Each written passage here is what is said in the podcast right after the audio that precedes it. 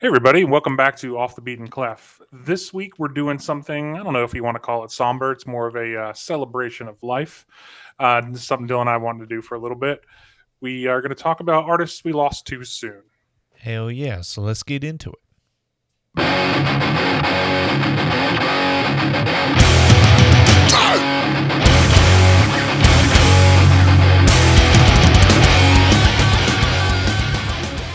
Real question is who do we want to be the intro? Because there's so many, so many iconic ones that we picked. Yeah, I don't really care, to be honest with you. Um, We know what we're gonna pick, but we might as well joke around for a second. Do we not? I don't, I don't, I, I really don't have any thought one way or another. So, Bull butter. If you think we ain't picking Dave Brockie, you're out your damn mind. oh, yeah, you're right. You're absolutely right. My bad. It's always Scumdog September in our heart and in our soul. It is. Um, it is. Okay, so like Kevin mentioned, we are doing uh, artists that are gone way too soon. This hits pretty near and dear to us because it feels like over the, the course of the last three years, we've talked about a lot of artists and how bummed we were when they passed, or, you know, just feels like they got cut off too soon and we wanted more, or it feels like they're on the cusp of something great. And it just feels like um, it was time to commemorate that with a playlist. And it's going to be a little bit different for our playlist and i think we're just going to talk a little bit more about the artist in general more than we are going to like critique songs um, Mhm. but yeah i think it's a it's a really fun idea and it's something a little different than we haven't done before Yeah, I'm excited. um, so we've got a lot of audience submissions uh, we're going to start with louis curran um, and i've got his email pulled up are you ready for it I'm ready. So Louis' uh, song that he he contributed is "Everything Dies" by Type O Negative, and he says, uh, "Friendly reminder: This week we pay tribute to the artists who left the world too soon. So, though some of them had pretty long careers. I think he's referencing you. Um, my addition to the list is the great Peter Steele of Type O Negative with the song "Everything Dies." Peter passed in 2010 from complications from diverticulitis at the age of 48, likely related to years of substance abuse. Uh, the man leaves behind a long list of goth and doom staples and uh, one issue as a Playgirl centerfold, which Hey. that's awesome. I can't wait to Yeah. to look that up. Uh, pour one out for the homies and remember everything dies. Louis Curran. Um, yeah, great email. Uh, I actually have a little bit about uh, stuff leading up to to Peter Steele's death. If you're ready to hear it. Let's hear it. Uh, so Steele died of uh, sepsis caused by diverticulitis, like Louis mentioned. Um, it was initially believed that he died of heart failure, but um, they kind of walked that back. He died on April 14th, 2010, at the age of 48. Uh, prior to his death, he was preparing to write and record new music. Um, the remaining members of Type O Negative decided to dissolve the band rather than replace him with uh, one of the members, John Kelly, saying, Even if there is somebody who could take his place, it wouldn't matter. We don't have any interest in continuing. It's impossible. It hasn't even come up in any kind of discussion. When Peter died, Type O Negative died with him. Yep. And that's a very honorable thing to do, I think, because it's very rare a band dies with someone. Yeah, and I think I think that's kind of the way I usually would prefer it to happen. I mean, sometimes you can make it work, like ACDC made it work, right? Um, especially when a frontman dies, it's so much a part of the identity of a band's sound. Um,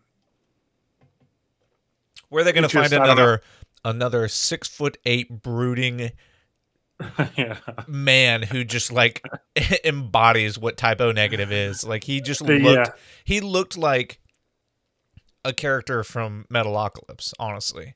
If he was six eight. he really did.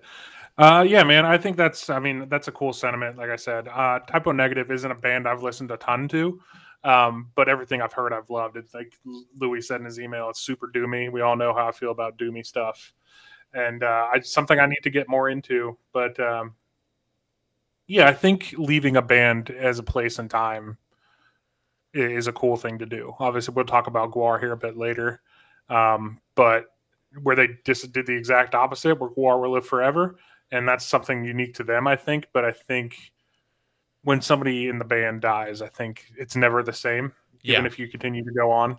Um, so I, th- I, think that's a cool, cool sentiment that they had there for that. And then, yeah, this song again, uh, do me as it gets. Yeah.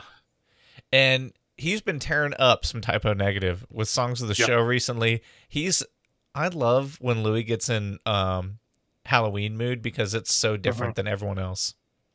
yeah, it, really is.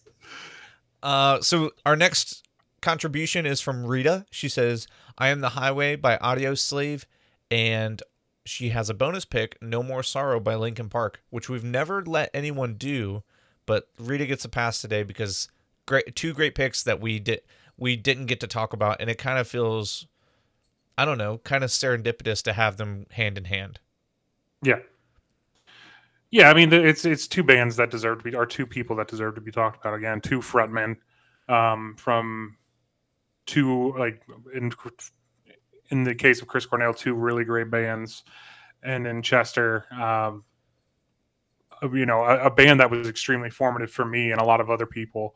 Um, speaking on Audioslave, I've I've gushed about Chris Cornell quite a bit on this this podcast, and uh, it still sucks to this day losing him because I do I still love his voice. There's something super unique about it, but uh, Chester was also a tough one for me. Like by the time he passed, um, I had kind of grown out of Linkin Park and I wasn't really listening to them anymore, but it still hit pretty hard because that was like the soundtrack to my teenage angst was the were those first two Linkin Park albums. And um, it got me through through some some tough shit when I was not when I was, you know, when I didn't know what what was important in life and uh, every little thing would get to me and it just it was it was important to have that band in my life at that point. So um but yeah, to quickly touch on the songs, the, again, pretty pretty uh pretty sad picks. I think everybody was really into the theme this week. Yeah, uh, which I appreciate, except for maybe Ben. But um, still, we know how Ben feels about his pick. Um, but yeah, again, I'd, I'd, never heard that Linkin Park song until now, um, just because, like I said, I had moved on, and uh, I really, really liked it. So maybe I'll have to dig into their later stuff. Yeah, it's it's a it's a newer pick, which you know, like you said, I I think the album with Bleed It Out, Minutes to Midnight. I think that was the last one I really got into. And mm-hmm. I think everyone has like their their seasons with Linkin Park, a lot like Fall Out Boy. It just feels like they're like a, a like a constant, and like you can kind of jump in and out, or maybe Weezer, just like bands that you grew up in, in with in like junior high, and kind of had a lot of strong feelings connected with those songs. And then as you get older, you can't really relate the same. But it uh, that that song really struck me because I hadn't heard it either, and it is kind of we kind of nail it right on the head with that one. Um, and the Audioslave pick is, is great as well. You know, we we've we've mentioned Audioslave kind of in passing. Maybe you had a pick or two, but it's a Rage Against the Machine like side project with Chris Cornell as the the leading force, and that's so cool that he was mm-hmm. able to take Rage Against the Machine and kind of make it his own. And not to mention all the stuff he said did with Soundgarden, uh, who yeah. I think he was touring with when he died. Um, he died in 2017. I don't have it written down when Chester died, but they both died of uh, suicide, which is which is super sad, considering how much grief and stuff they have in their songs. It just felt it really impacted all of us. Mm. Um. Okay. Next up, Mason Miller says "Self Care" by Mac Miller. Um, Mac Miller struggled with addiction and substance substance abuse, which was often referenced in his lyrics. On September 7th, 2018, Miller died from an accidental drug overdose of cocaine, fentanyl, and alcohol in his home at the age of 26. Um, I'll let you go first for this one. Uh, okay. I, I, I didn't really listen to Mac Miller, um, and I still haven't to this day. Um, but I know a lot of people still are sad about his his passing to this day. And this song, it's it's it's good. It, it is, and you know, self care as a song choice feels incredibly appropriate from Mason. Um, you know, because that can take many different forms, and uh, maybe this was uh, one of those forms of where it went uh, a little bit past self care, and it's uh, you know, it's tough. It's tough to see anybody who's an artist like this that affected so many people. I know he's beloved within the, the community, and it's just not somebody I have a whole lot of connection with personally. So, have you watched his wanna... Tiny Desk? Mm-mm. That would change your mind completely, I think. Um, I don't I don't have anything against him. I just yeah, there's a lot of artists and not enough time. So right. Yeah. Um, this this album and this song came out a month, I think, before he died. So when when he did pass, like this album just like hit everyone right in the gut because this. I remember hearing it and being like, "Holy shit!" Like Mac Miller is t- like in a new era. Like he's just like making really cool music. It's not it's not like party boy hip hop anymore. It's like really grown up and really cool and you know talking about a lot more uh, grown up things and looking at the world a little more different and to get that and then watch his tiny desk and fall in love with him and then just get it ripped away just really really sucks. So I love the pick from Mason. Yeah, great pick, Mace. Um, last of our audience submissions here is Ben. Uh, did he send an email in? I don't remember. He did. I don't think. Okay. Do you have it pulled up? I do. You want me to read it? Cool. Yes, please. Okay.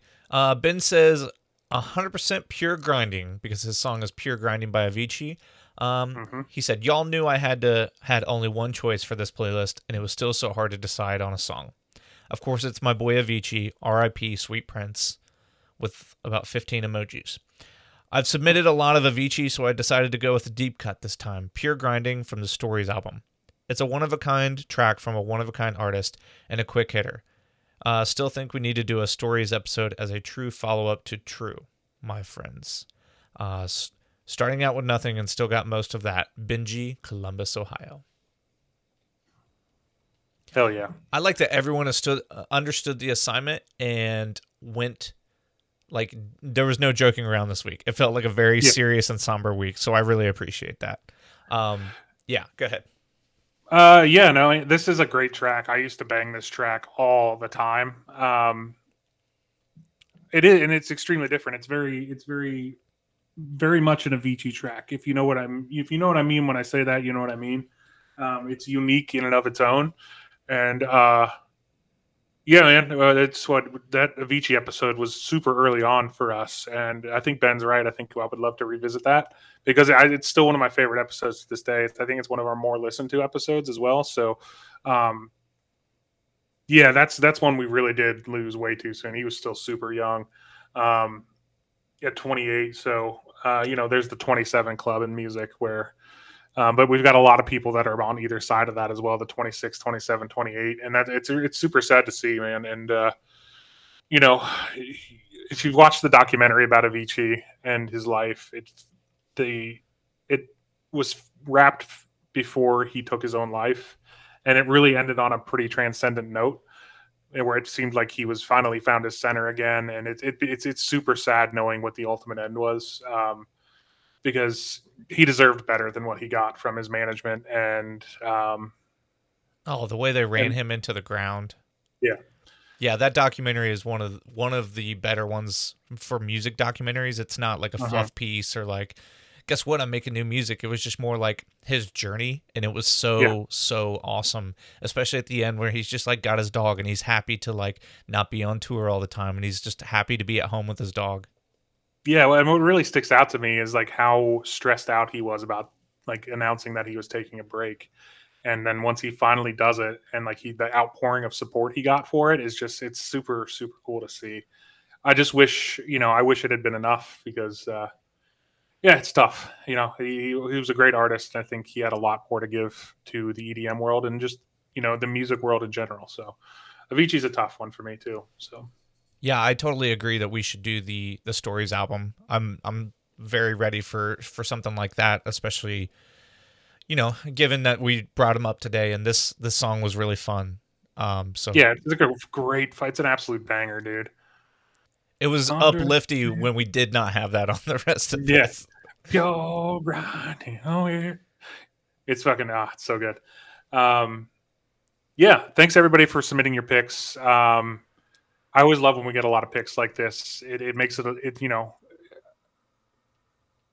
I like doing my notes listen when I know I have a bunch of extra picks at the end to to listen to and uh you know, it's almost like a uh, a palate cleanser for me because I've been listening to our playlist and uh I usually don't listen to the audience, audience submissions until the day of, um, unless I've already heard it. Obviously, like like the Avicii pick, um, and so it's always like a breath of fresh air. Um, even in a, a, you know a little bit more serious episode like this one is, it's just um, yeah, it's always fun. So thanks everybody for submitting.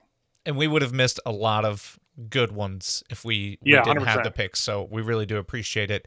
And yeah, I love hit and shuffle on this because my favorite thing to do, I know my picks, but I love hitting shuffle and thinking like who picked this. You know? Yeah, for sure. And I think it's this is an interesting playlist too because this doesn't have a theme other than somebody passed from these artists. So it's really truly a very eclectic mix of songs. Mhm. Um, I I really tried to zig when I wanted to zag because there was some picks that I left off here. Um, but I think uh, I don't know. This is just more. This was more of like I'm really into these people right now, and uh, I wanted to talk about them. So yeah, it's a it's a fun it's a fun playlist, even though it's it's built around something that's not great. So Yeah, yeah, hundred percent. We're we're gonna get into some some sad stuff today, but overall, these songs they bang, and there's a reason we miss these people. Um, I, and I don't want it to I don't want it to be a sad episode. Like No, yeah, the, no. the the the circumstances are sad for sure, but I think I'm coming at it like I really want to talk about how great these people were and what they did for music and for my life too. So yeah, and how much they did in a short amount of time is is impressive. Um, yeah, let's just start out the gate with my first pick. Uh, "You Only Live Once" by Suicide Silence. Um, this guy just like went for it. Uh, the the the whole song is like, you don't know how much time you have, so live it up. And I thought that was very appropriate for this playlist. Um, Mhm. Lead singer of Suicide Silence was Mitch uh, Lucker. Uh, he died on November 1st, 2012, from a motorcycle accident. Um, and it, it's super sad because um, I felt like they were one of those bands that could have been like Bring Me the Horizon is now. They were so transcendent of the genre. Like they were they were up there with Bring Me the Horizon in 2012 and they had this big album that came out right around the same time and uh I loved Suicide Silence. I, I think the song really shows what they were good at. It's still super metalcore. They they hadn't really outgrown it completely, but it felt like they were on the cusp of it. And I I really like uh, this song, and I really loved the way he screamed in this track. yeah, man. Uh, like I, this is a band I've never heard of before. So for me to get this track and actually really love it was super cool for me. So um, yeah, I don't want to. I, I don't have a whole lot to say about my story or their story because I don't know anything about this band. But what I will say, I'll talk about this song is um, this is absolutely the type of metal that I like from Second One. It's brutal, it's heavy, it's loud, um, and for an album recorded in 2012, it feels very much like a raw metal demo from like the 90s. Just the way the guitars are recorded, um, it just I don't know. This is every now and again I really fucking like that sound. And anytime I hear something like this in a metal song that I really like, it reminds me, and because I've got Metalocalypse on the brain, um, the episode where Toki has to go back for his father passing. They go to a record store and they're like, "Where's your Dethklok albums?" And he's like, "The clerk says we don't sell Dethklok here. It's too digital." So this is the type of this is the type of shit they would sell in that record store because it's very very analog, and um, I, I think that really works well if it's done right, and I think it really works well here. So I can't wait to get listened into this band a little bit more because uh, everything I heard in this track was was really fucking good. So uh, yeah, great first pick, man. At least from a musical standpoint, I, I you know I think a few of your artists I'm not going to have a ton to say about their life, but I can at least comment about the art that they made while they were alive. So For sure. Yeah, I I it's not like I was the biggest Suicide Silence fan. They were just always in like mixtapes that I made that I was like, I'm feeling screamo today, and I'm gonna buy a bunch of tracks on iTunes. So they they were just one of those bands that I didn't ever listen to a full album until a- posthumously. Mhm. So oh yeah. let's get into your first track, eh? Uh, yes. Uh, my first track is "Bold as Bold as Love" by Jimi Hendrix, and um, this this this podcast is called "Off the Beaten Clef," so it feels a bit trite to talk about somebody as big as Jimi Hendrix. So that's why we haven't talked to him about about him yet. But he was one of the f- he's the first artist that I really got into when I was younger. That I really had to deal with them having died too soon. Like obviously, I was into the Beatles and stuff like that, but they they had a full career as a band. Um, and they had split up before any of them started passing away. Um, but this was one where he was taken in his prime, and it was hard for me to kind of deal with the fact that we could have gotten more music from Jimi Hendrix, and because he was so unique. Um, and I picked "Bold as Love" because I think a lot of people know this as a John Mayer track, and so when you listen to Jimi Hendrix's version, you know it's the same song, but there's there's just something so different and so magical about the way he plays his guitar.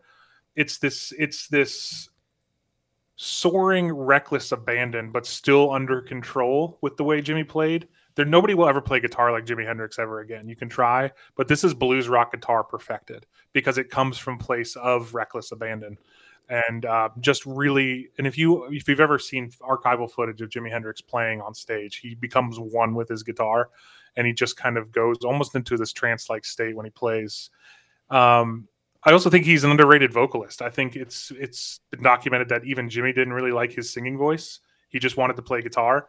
Um, but I think what makes his vocals so special, and especially in a song like this, is it's an extension of his guitar playing. Like you can almost feel the way he's playing his guitar through his voice, and I think that's what makes Jimi Hendrix super special. And um, it's it's well documented the way he died. He was intoxicated, choked on his own vomit, and uh, was found found dead in the morning. And uh, you know, it's super sad. I mean, it's it's it's a it's a tale as old as rock and roll time. You know what I mean? You you have you you have a little bit too much of something, and it, and it ends up being your undoing. And uh, yeah, it just sucks, man. Because like I said, we'll never ever see another Jimi Hendrix, and I think a lot of my artists are like that, where it's like they feel like a once and forever type of artist. So yeah, it's it's so interesting that I think my people my age, like I didn't know a whole lot of Jimi Hendrix songs. It's probably one of the one of the one out of ten I've heard. Maybe mm-hmm. I've seen a lot of live performances. Everyone knows the one from Woodstock where he's doing the national anthem, and mm-hmm. but yeah, th- this is the first time I think I've heard a recording of him, and mm-hmm. it was so interesting to hear because you know him as the guitarist, but like, yeah, you're right. His singing just like accents his guitar, which is almost backwards from how everyone else performs. And the guitar is just feels so like fluid and like you couldn't write that down if you wanted to. You can't. No, no way. You can't recreate that with just like looking at tabs on the internet. And I think that that's why he was so special. Um, and I didn't know a whole lot about his death. Like I knew he died young, and I've always like heard about all the big people that died young and died being rock stars, but his is pretty tragic, you know, with the the sleeping pills and you know the the girlfriend being involved and all that. Like all of it's super sad and it just feels like it was a bummer to read all that, especially after hearing the song. Just like, damn, like that that is so special to be taken away in such a like a, a silly, not a silly way, but just a sad way. Yeah, I mean, we talk about recording band bands were that record that sound like they play live. And i think what you hit on there with what you were talking about was you can't like that's the difference between playing notes on a page and playing with musicality and feel. Like you can't recreate what Jimi had because it was his style. It's his own. Yeah you're right. Man. We might have to do a deep dive on jimi hendrix kev. I know it's off fine, left but you know i'm a dummy. We had to do it for the beatles because i was a dummy then too well, I was thinking about that today too. I was like, I, a lot of things I take for granted that you, you, I think just people know. There's some of the stuff that's just a blind spot for you. So yeah, um, I think it's still within the theme. So if you want to do a deep dive into old Jimi, dude, I'm more than happy to do that. I think off the beaten clef is just things that Dylan missed that he should have known by now. yeah, well, a lot of that's for me too, man. So, um, okay, my track two is "Burnout" by Misser. Uh, for the artist Tim Landers. Now, this track, Kevin, is a re. We we've already covered Burnout. I don't know if you remember that, um, but it might have been on bands that broke up too soon. Um, and I I used it the other version where it was the full band, and this version actually is missing Tim, which makes it super super sad. This is on a collection of like seven songs um, mm-hmm. that they did as like a tribute, and they contributed all the money that they made uh, to the family. I have like a, I bought the, I've got it on vinyl. I've got the T-shirt. I got the hoodie. I was like, I want to contribute as much as I can. Um, but this song is so sad because there were dual vocalists, and now mm-hmm. there's just one. And the song is originally about a breakup, right? Like our breakup or our relationship was nothing but a, a spark. It was meant to burn out. But him singing it acoustic by himself without Tim makes it it changes the meaning of the song to like the whether it's about like Tim's life or whether it's about the the band the like side project Misser that was like that was just going to be a spark and it was meant to burn out. It just makes it such a gut punch, man, and it it ta- it makes me tear up every time I listen to it. Um and you know, Tim is much like a lot of the people we're going to talk about today. He died of an accidental overdose after he was clean for nine months, and it's super sad. Um, and he he suffered from a lot of mental illness and, and addiction, like a lot of the artists we covered today.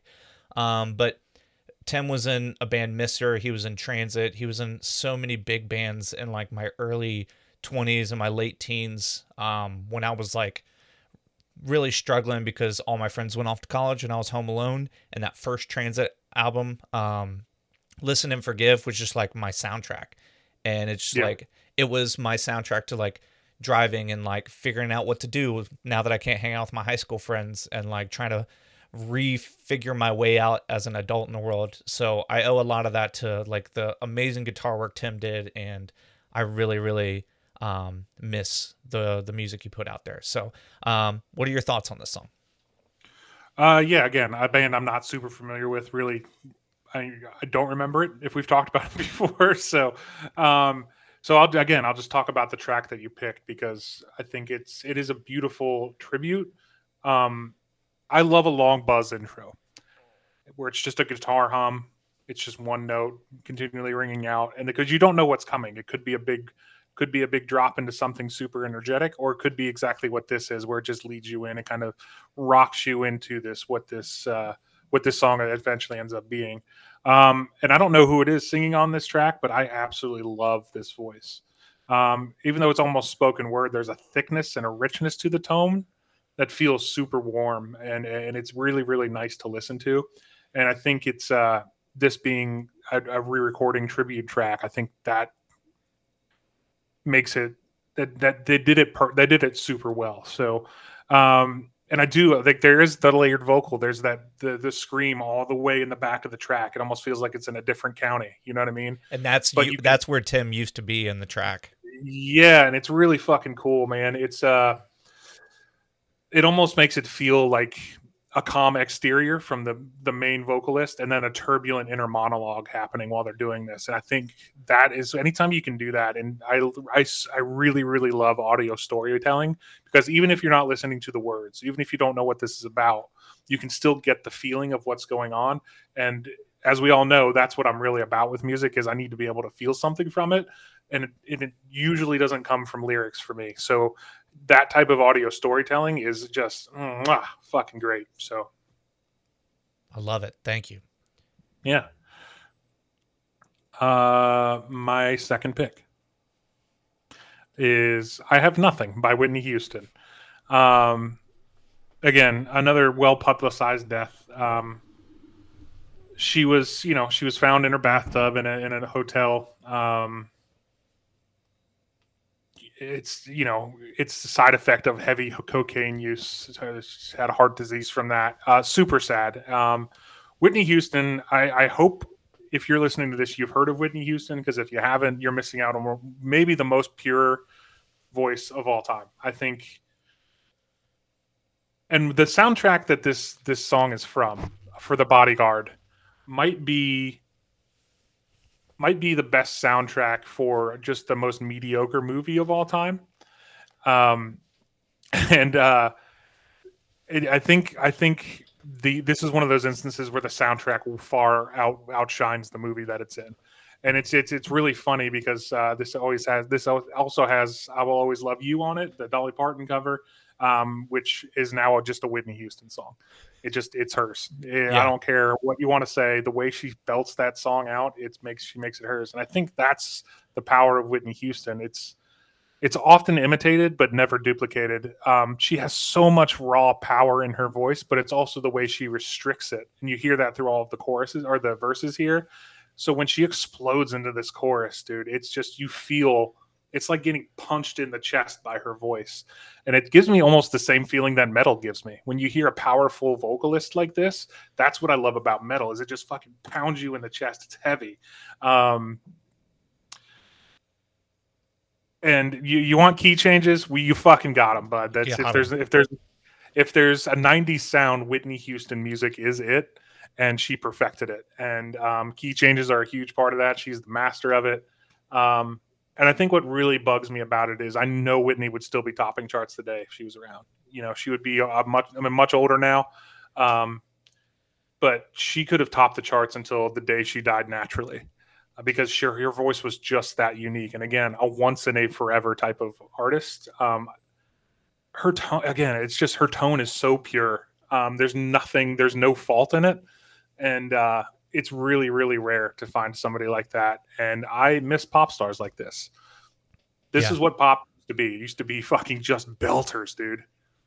Yeah out singing a bad a bad instrumental like i mean See, yeah it's not a great instrumental but again it's part of the charm of the like this type of music from the 90s this song could have been just as good a cappella i think like oh it, yeah it shows its age with the the the like synth and the like like late 80s early 90s sound but i mm-hmm. her voice is so captivating that it's the only thing you hear anyway mm-hmm. yeah it's all you listen to it's it, the, the the track is just there to keep time that's that's all it's there. For, truly, truly. Yeah. It, and I was, you know, I was just blown away. And reading about her death, um, I knew about all the like all the stuff with her and Bobby Brown leading up, but I just I didn't know a whole lot about her death going in, especially like her like dying in a, a hotel and dying in the bathtub. I didn't know any of that. Like I just I guess I was just kind of naive to all of that. And I is this is her the picture of her hotel is that the one that we did for the Pusha T album? Is that what he bought mm-hmm. the rights to? Yeah. Super sad. But um yeah. yeah, she just a beautiful voice and um just a beautiful lady. It's it sucks.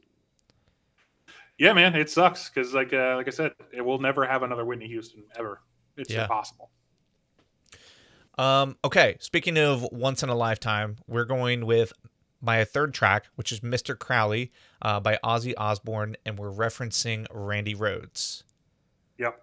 R.I.P. Which I I doed you a little bit, didn't I? You, you did. You, you texted me You said I, Ozzy's I, alive and well. yeah, I was like, wait a second. I know he's old and decrepit, but the dude's still kicking.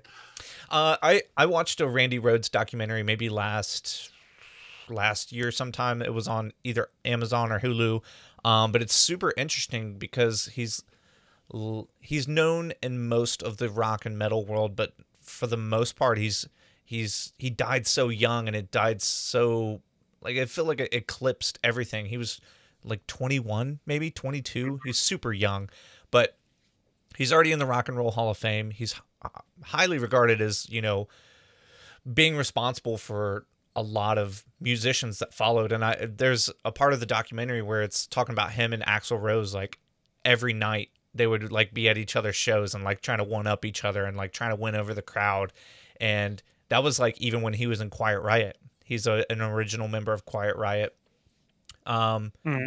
But yeah, he he really reached his peak as the guitarist for Ozzy Osbourne's solo career. Uh, he wrote the guitar for Crazy Train, which everyone knows. Um, he wrote obviously this the guitar part for this uh, track, Mr. Crowley. Um, and he just died in such a, a uh, frustrating way. Like, yeah, he was on this little prop plane and he was with people that weren't licensed to fly, and they were trying to play jokes and buzz by the the tour bus and the third time they did it, they clipped the tour bus and, and crashed. And it's just yeah. an awful way to die. There's got to be some survivor guilt because I read that the bassist he was trying to talk the bassist into getting on the plane with him, and he's like, uh-huh. "Nah, mate, I'm gonna I'm gonna sleep a little longer," and like yeah. that's oh. So anyway, I love this track. The guitars are soaring. It just like it made Ozzy so it like rebirthed Ozzy's career to have someone like Randy Rhoads playing guitar for him. Mm-hmm. Yep. And we've talked about this concept before where an artist is just perfect for the band that they're in. And I think Randy was perfect for what Ozzy wanted to do with his solo project. And uh, because he knew exactly what it was about and captured the feeling of what Ozzy was trying to do perfectly. Just with the way he played his guitar, the tones that he produced with his guitar, the way he played his solos. Um, every note is exactly where it should be, and it to perfectly complement Ozzy. Um, is he the best guitarist of all time? No, he's really fucking good. Um, but he was perfect for Ozzy, and that's such a rare thing to find. And uh, this song, I think, is a great pick because I think this is Mr. Crowley is solo Ozzy at his best. I think it does every. It's got that creepiness to it, but it's still accessible. Um, and this bridge is iconic, dude. It's a great fucking riff, and it goes straight into the tappy tap solos, which everybody knows. And uh, it's just a really great fucking track. Ozzy sounds great on this track, and I think in large part because he knew he had that support from Randy Rhoads. And uh, yeah, if you're a metalhead or you're into um, early rock and stuff like that, you are well aware of the influence that Randy Rhoads had on the genre and on Ozzy's life. I know Ozzy was grief stricken for a very long time, and I know he still misses Randy Rhoads to this day. Um, but yeah, man, it's like I said, it's it's like I love this pick because I didn't even think about it, and so when you when you texted back, I, I think we I figured it out at the same time you were texting me back. I was like, oh shit, Randy Rhoads, of course. Um, yeah, man, like I said, just a it, it's so rare to find two people that have the same, almost the same exact vision, and it really shines through in in his work with Ozzy in a solo project. Yeah, I, I think in the the documentary, which if you haven't watched it, you should definitely go check it out. I forget the name of it, but um, he talks about how, or Ozzy was talking about how he he wasn't sure he wanted to leave his band. Randy Rhoads wasn't, and he just like mm-hmm. was like, "Well, come out here and I'll fly you out, and we'll just like jam together." And he's like, and after that, he like just made they like it was yin and yang. They were perfect together, and even you know Randy was kind of telling Ozzy like, man, you got to dial back the drinking a little bit, man. Like, yeah, the partying yeah. is what got you kicked out of Black Sabbath. I'd hate for this to ruin a good thing. And I think that's kind of stuck with Ozzy throughout the years. Yeah. Yeah. And it's, uh, you know, Ozzy's had a pretty turbulent life himself. So, um, yeah. and this is a huge part of it. So, yeah, it's a, you know, it sucks to lose a guitar god like that. Mm-hmm. So, um, so my third pick again, um, "When Doves Cry" by Prince. You got a little smirk on your face. No, I just laugh when uh when you're you don't want to ask like, do you want to move on? You just like do this little head tilt, like, do you want to move on? I'm like, yes, I do. hey, it's you know it's it's part of that that chemistry we've developed over the years. Yeah. So, um, yeah. So uh, Prince died fairly recently in 2016, um, and it was it was massive because I don't think people our age really understand what Prince was and like what a transcendent figure in not just music but in pop culture in general. And I think like the, let me get this out of the way. I don't I think people understand it now, but Prince can fucking shred, dude. He's one of the better guitar players we've had in the last 40 years. He's a very unique guitarist, but dude, he could fucking he could fucking play the fucking guitar. Um, and just this, that's why I wanted to pick this song. Um, I, I like Kiss. Kiss is my favorite Prince song, but um, when Doves Cry, I think just just that shredding open. It's like people think of when you see Prince, you don't think like, oh, that guy is a guitar player. But I think he almost liked that more than singing. I think he yeah. just liked to fucking jam. He was he was a multi instrumentalist. He could play everything. I think he just had this love for music that was wrapped in this super space alien package. Um, and again, tr- if you haven't gotten into Prince, it's a very tough artist to get into. Um, but I think if you stick it out and you really, really dig, he he just kind of latches into your brain. Because I, I've had a really long road into getting into Prince. It's been like it took me like really 10 years to really fully understand the genius of what Prince was and who he was and what he did. And it's so worth it because you start to realize again he was this space alien. Um, we'll never have another Prince. Like there's nobody that could be that weird, that that much of a sex symbol, um, while being that androgynous, while being a great guitar player, an excellent songwriter, um, and still being as popular and huge as he was. And also the fact that he's from fucking Minneapolis, like it's just such a strange, like it's such Yeah. a strange place for Prince to be from. You know what I mean? Um, it just doesn't seem right, but it also seems perfect at the same time. He Um, could he could be from anywhere, and it's just funny that he's from Minneapolis. yeah, yeah, he's he's a man that transcends d- d- destination. But I think Uh, you're I think you're right. Like him and him and David Bowie just like were just weird iconic characters from the 80s Mhm. that no one really understood and that was kind of the beauty of them. Like you don't have to be able to like put your finger on exactly who they are and what they were. Like there's still a viral TikTok going around about when Prince found out he got snubbed um, from some kind of was it Rolling Stones like top 100 guitarists and he wasn't listed.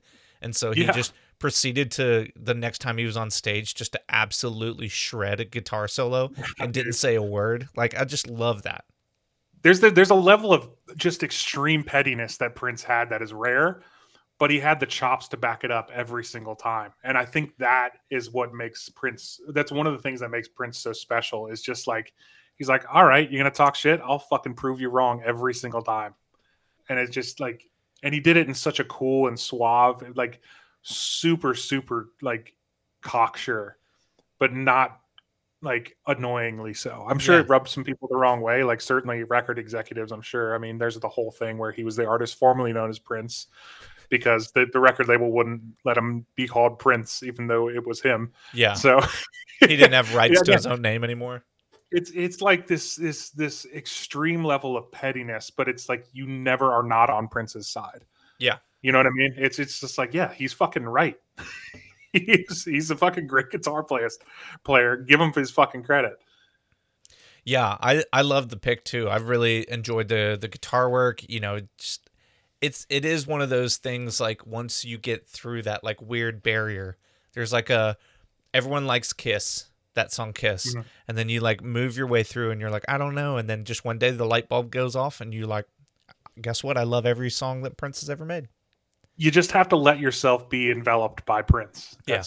Because that's the kind of figure he was, man. It's just it, it- it's hard to explain, but I think learning to enjoy Prince's music is is something that is is a journey well worth taking. for sure.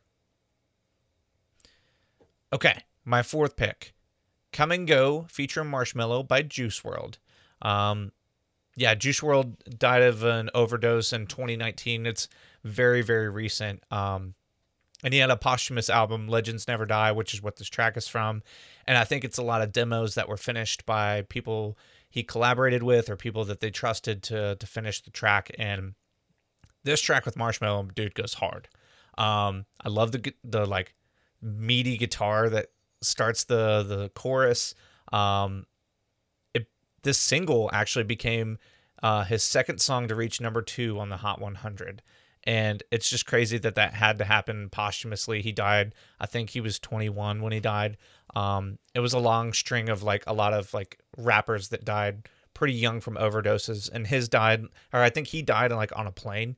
Like I Mhm. think they there was going to be a drug raid, so he swallowed a bunch of Percocet and ended up um, overdosing. But nonetheless, this track is just so fun, and it. I think Marshmello is so good for rap and rock, and he just like can Yeah. tune in to like those elements and still make it a fun like beat drop after the chorus and stuff. Uh, sorry, I clicked out of my notes like an idiot. Uh, okay, yeah. So anyway, like Juice WRLD, um, again, it's it's he's part of that uh, era in hip hop that I just never really got into. Um, so I don't want to say too much here because I don't want to disrespect the memory of Juice WRLD and if he was important to anybody. Um, I this song, it's great. It's a it's a it's a poppy hip hop song. Um, I think that's what Marshmello, like as you were alluding to, is just really good at. It's kind of like um, there's just certain EDM artists that are really good at doing that. Um, just taking a song, making it poppy, making it accessible, and um, he's certainly one of them. And I think it, it made me enjoy an era of rap that I didn't really have a whole lot of love for. So, and I think. Uh, yeah, like I said, I don't really have a whole lot to say about Juice WRLD. I don't know enough about him. I don't really, I never really listened to any of his music. Um, but I know that his his passing affected a lot of people. So for sure, yeah, it just was like everyone was on the hype train, and it just felt like I got cut the legs off. Um, but it, I think I'm not like I don't want to act like I'm the biggest Juice WRLD fan. I I listen to the posthumous album more than I listened to him before, and Sure. there's some really really good tracks from all the collaborations um that came from it. So, um, yeah. Anyway, your track four. my track four, um, "Tammy the Swine Queen" by Gwar. Um, we all know the passing of David Brockie. Um, yeah, died of an overdose, heroin overdose. Um, he was found by one of the fellow band members, which again, um, if you haven't watched this as Gwar, they do a really good job just handling the, the death and passing of David Brockie really well. It's a great documentary, even if you don't give a shit about Gwar. Again, it's one of those those music documentaries that I think does a really good job of handling everything that went on with this band. Um, and Gwar has almost become the unofficial like house band of the podcast, so I had to talk about. Yeah, I had to talk about him. For sure. So yeah, it's like I, I'm so humbled by the fact that you ended up loving Gwar as much as you do, um, because the, to the point where you have an Oderus art piece in your kitchen now, which I think is fucking it's the coolest shit in the world, man. It's like again, it's the ultimate like it's the ultimate form of what this podcast is about, where you show somebody something completely new and very, very, very strange with a big barrier of entry, and they end up being a huge fan of it. So, um, but yeah, so it's the 10th anniversary of um, Battle Maximus, which is the last Gwar album with Brockie on it. So they re-released that with some bonus tracks. Um, and this was the last song he recorded for the album. So that's why I wanted to pick it. Um, is it my favorite Gwar song? Not, not really. It's it's really, really good. Most Gwar songs are. There's some there's some stinkers in there, um, for sure, especially towards the late '90s. But um, this is a great. I think Battle Maximus. I think when we talked about it in uh, Scumdog September last year, I think it's a really great album for Brockie's last ride. I think he sounded really good on this album. Um, but much like Prince, Brockie and Oderus were so like I think he's just one of those unique characters that like you can never duplicate. Like Gwar's still making music now, and I think um, their front man now is, is is a great great pick, and I like the music that they're making, and they're still really fun live. But there's just something about Brockie watching his interviews, watching him read that bedtime story as Oderus is fucking hilarious. He just had this natural charisma about him that you had to love him, even though he was this disgusting space alien. Um, and it's just this weird dichotomy of of souls. Oderus was one thing, David Brockie was another, but they meld together into this perfect being. Um, but yeah, this song also has all the little Brockyisms that you like. Um, it starts out with an oh. Yes, that's yes. you know that sound. You know odor. You know it's an Oderus track when you hear him do like one of those weird grunts that he does. Um, the just notes drop off into fucking the abyss. Like he'll be up here and then he'll be "Ooh," like all the way down there. the, way he like does that with a chug, I love it. Yeah, His his- that staccato that he does. Yeah. Uh, uh, uh, uh, uh, like uh yeah it's just got all that cool stuff that he did as a vocalist that it's super weird but it's it's just it's this absurdity with him that makes it so cool so um rip Oderus um scum dogs forever Scum Dogs Forever, man. Yeah. I remember when we did this last year. It's it's funny when we do like a full month and you're showing me something. It doesn't take much for me to buy in, and I bought in immediately with Yeah. with with Gwar. But when we were doing it, and it felt like we were, I was, I felt like I was living it because I was watching. I watched the documentary. We we did a couple episodes, and then it got to where he died, and I was like, it was like I was experiencing it for the first time, so I was grieving, and it just was a weird feeling. Like he died almost 10 years ago and it just felt like it just happened to me um yeah and it's Yeah. just it's funny that we were i just was so daunted by all the albums and how are we going to do all this and then when when we got to it it's just like it was a gut punch because it i i love the new stuff like exactly what you said i love the new stuff but his personality just felt like so big and it felt like it was the band members came and went and he was one of like a couple original members and just like Mhm. you don't want Gwar to die after that. We want it to live forever, but it just felt like it didn't. It took some grieving to get ready for the next wave of Gwar because it is great. It's still a great stage production when they do stuff live, and the the people they've chose to to lead the band are, are still great. It's just like he was such a bizarre man, and just like Yeah. you know, if you spent a couple days with him, you would be ready for a break. Like you just know he's that exhausting of a person. And yeah, he's, he's one of those guys you love being around, but you can't be around him for too long. At the bachelor party, you're ready to fly back, and he's like, "The party's still going," and you're like, Yeah. "Jesus, come on, man, we're going home." No, the party goes on. I'm dressing up. like, oh god, okay, one more, okay, one more. But yeah, um, if you want to go listen to our our true homage, go listen to Scumdog September, and it's. I think that's one of my favorite things we've done with the podcast was Yeah, that I month. agree. I think just because of the way we handled it, like watching the documentary, and I think the way we split up the the eras was really well done. So, not to toot our own horn, but toot fucking toot, toot toot. And you know what? That was all by chance too. That was not something we planned out in advance. It just kind of happened. It Yeah, we landed were right in very- our lap. Very seat of our pants with that. So it, it ended up um, being um, something I think we want to continue doing. Yeah, So and doing it, deep dives. a lot of those episodes are in our top ten for listens. So, um, Yeah, shout out to the the scum dogs, man. Um, the Bohabs really showed out for that. So um, again, great fan base, super welcoming. yeah, Um, you wouldn't you wouldn't think it by looking at the band, but they're all super nice people. So hundred percent. Okay, track five uh, for me is Miss Misery from Elliot by Elliott Smith. Um, if you recognize the song, it's from Good Will Hunting. That's where I heard it first. It's where it was a little earworm, and I was like, "Oh, who is this?" And then when we were doing Jaded January, Chaz reintroduced me to him, and I was like, "Damn, he's like Jeff Buckley if he was l- way more sad." You know, yeah, yeah. Jeff Buckley was just heartbroken all the time. Jeff Buckley was heartbroken. This guy was sad, and um, yeah, this guy was fucking truly sad. and you can see it in the songs. Like some of these songs, um, just make you make your heart ache for the guy. Um, and he died in uh, on October twenty first, two thousand three, at the age of thirty four, uh, from alleged uh, two stab wounds to the chest. Um, and I think this this is the one we'll get in the most in depth because I don't have a lot Yeah. to say about the song. It's a sad acoustic song, um, but Yeah. his death was so bizarre. Um, he was living with his girlfriend in California. Uh, her name was Jennifer, and according to her, they were arguing. She locked herself in the bathroom to take a shower, and she heard him scream. And upon opening the door, saw him standing with a knife in his chest. Uh, she pulled the knife out. After which he collapsed, and she called 911 at 12:18 p.m. Uh, he died in the hospital. Um, a possible suicide note written on a sticky note read, "I'm so sorry, love, Elliot. Uh, God forgive me."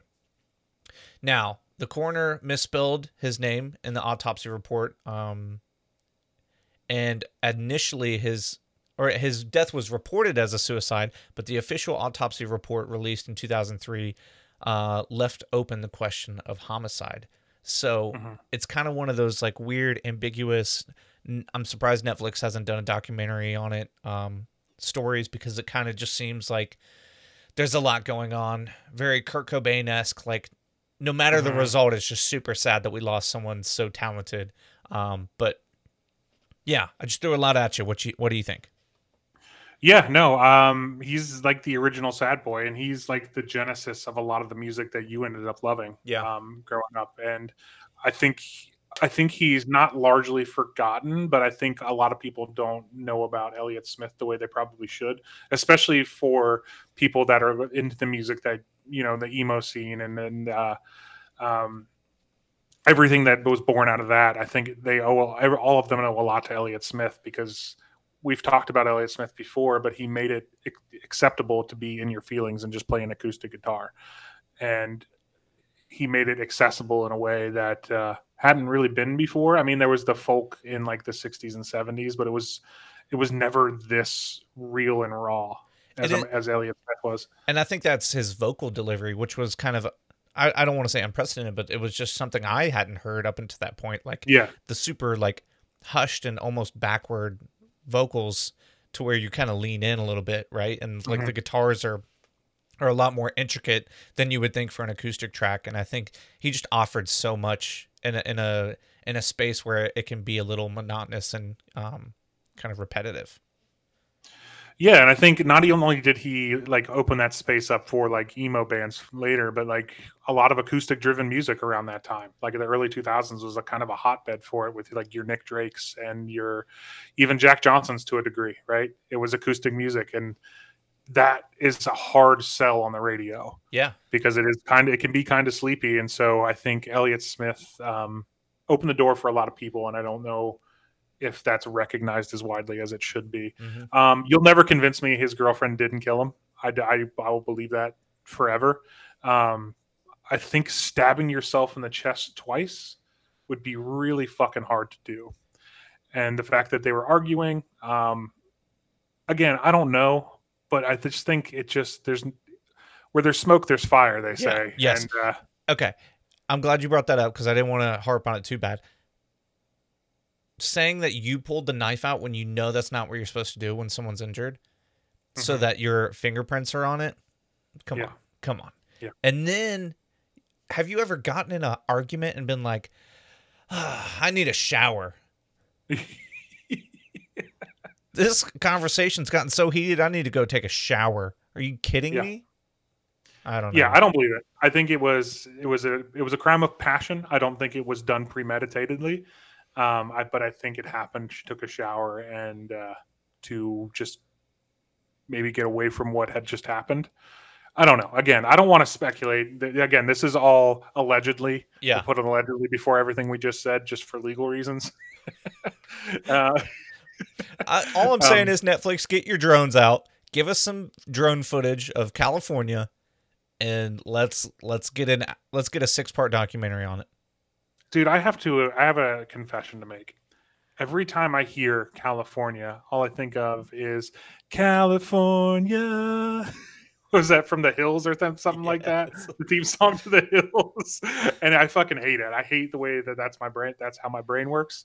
Uh, completely off kilter. But as you said it, I just that played in my it pisses me off. It pisses me off so much. Um, anyway, uh, we'll move on to my last pick here. Um, again, I think you're right when Louie was talking about me when he said even if they had long careers, because most of mine, if not all of them, had very long careers outside of Jimi Hendrix. Um, but Warren, uh, Nate Dogg. Nate Dogg is my pick for the last one here. I knew I wanted to do another hip hop artist. I could have done Biggie, I could have done Tupac, but I couldn't do them both. So I was like, who else was super influential at the time that we lost a little too early? At least in my opinion, Nate Dogg. I think Nate Dogg is another one of those guys that if you're into 90s hip hop, you know all about Nate Dogg and his contributions to to the game, especially with that West Coast hip hop sound. Um, he was he is the de facto most perfect crooner for hip hop and we don't really have that anymore. It doesn't really exist. Like, I mean, you guess you get Drake trying to do it, but it's there's just something so silky smooth and effortless about the way Nate Dogg did his features. Because when you think of Nate Dogg, you think of features. Yeah, he had a solo career, but where he really made his living and really stood out was in his features. Um, uh, yeah, so he actually his is actually a pretty brutal way to pass. He had multiple strokes and died from complications of that um, which which which sucks. So I don't want to dwell on it too much, but um, I picked uh, Regu- "Regulate" by Warren G and Nate Dogg. Um, this could have been any number of songs. It was very nearly explosive from Dre 2000 or the Chronic 2001. Um, shit, because I do really like that song. I think it's probably my favorite Nate Dogg feature. Um, More than "Shake That Ass" by Eminem. Yes.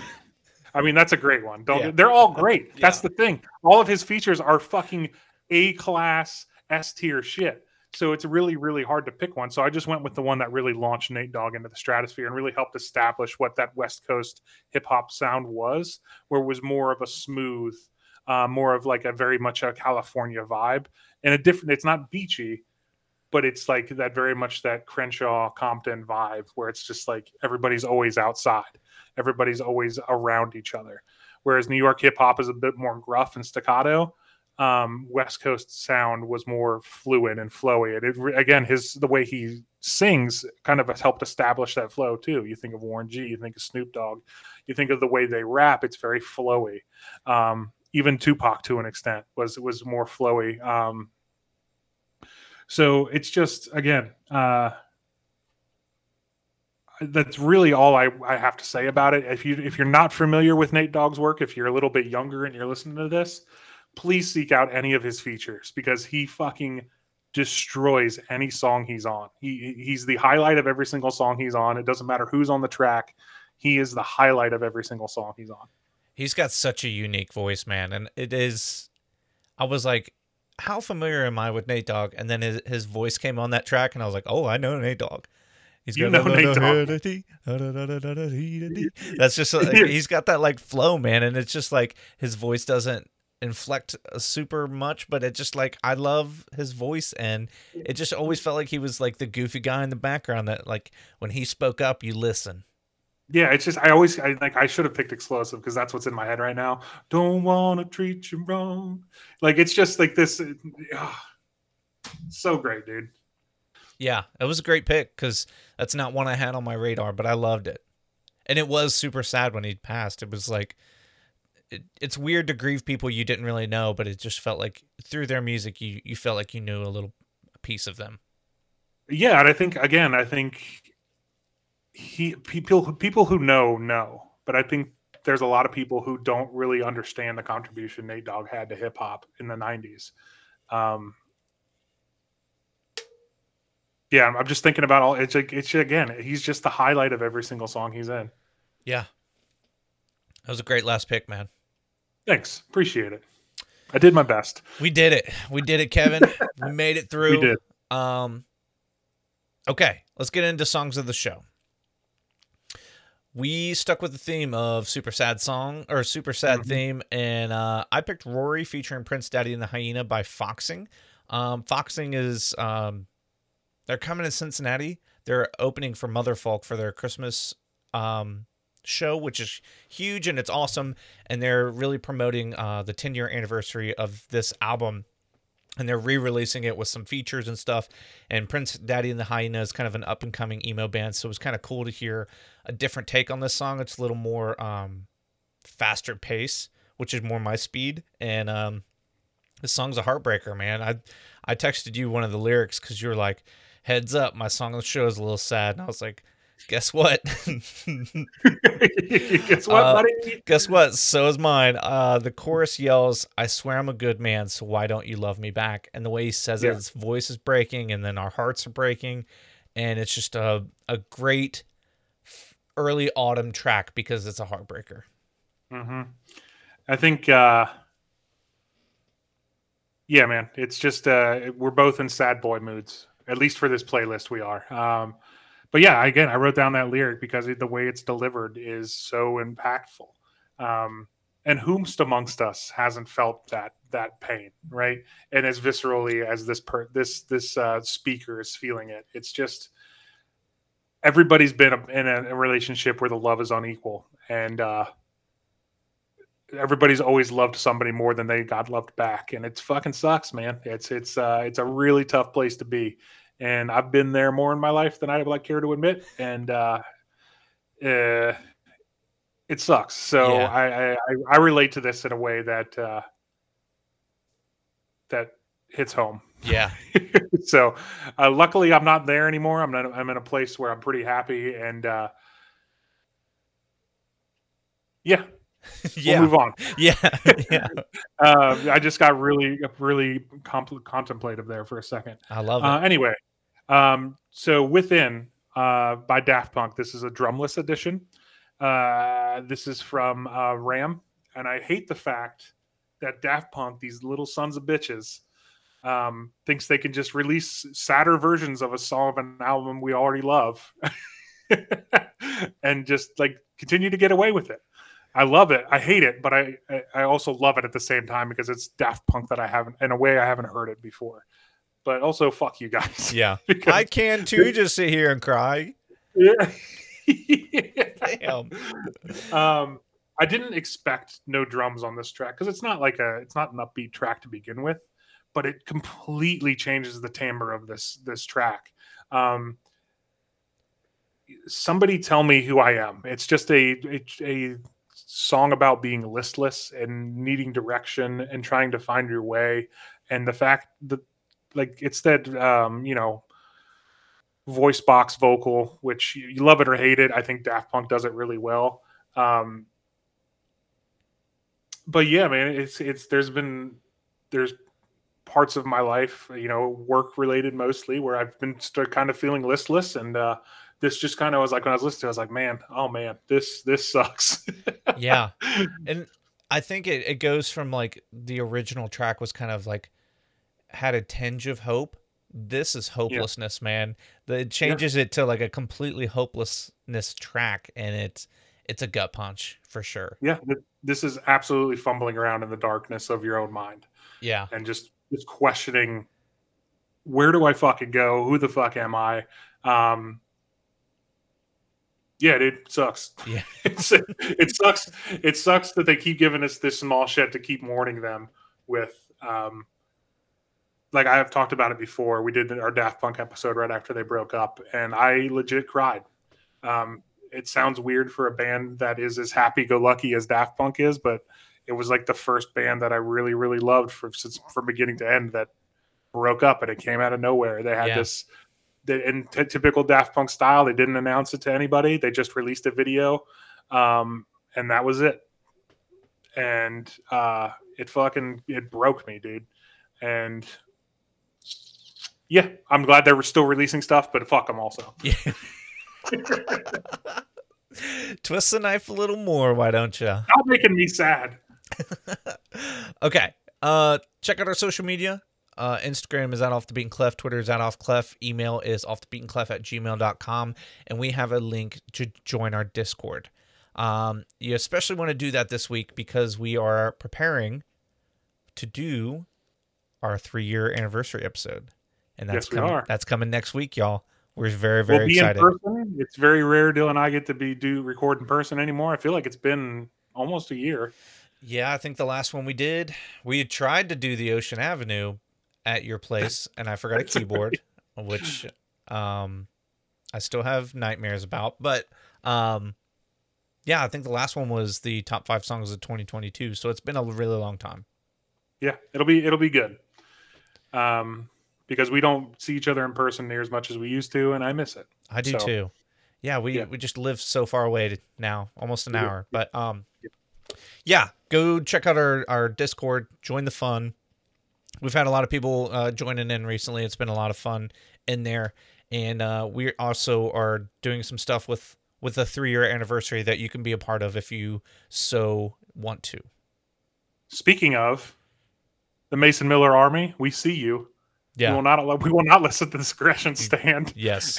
We will not be dethroned from our own podcast. we will not go quietly into the good night. It's a coup. We know exactly what's going on in there. if you if you're a part of the Discord, you know exactly what we're talking about. We will not be an artist that dies too soon. Yeah. We will live forever. we will go on way too long, past the point of people caring, and it'll be me and Kevin hand in hand walking into the what what did they say in Metalocalypse? Going into the ocean?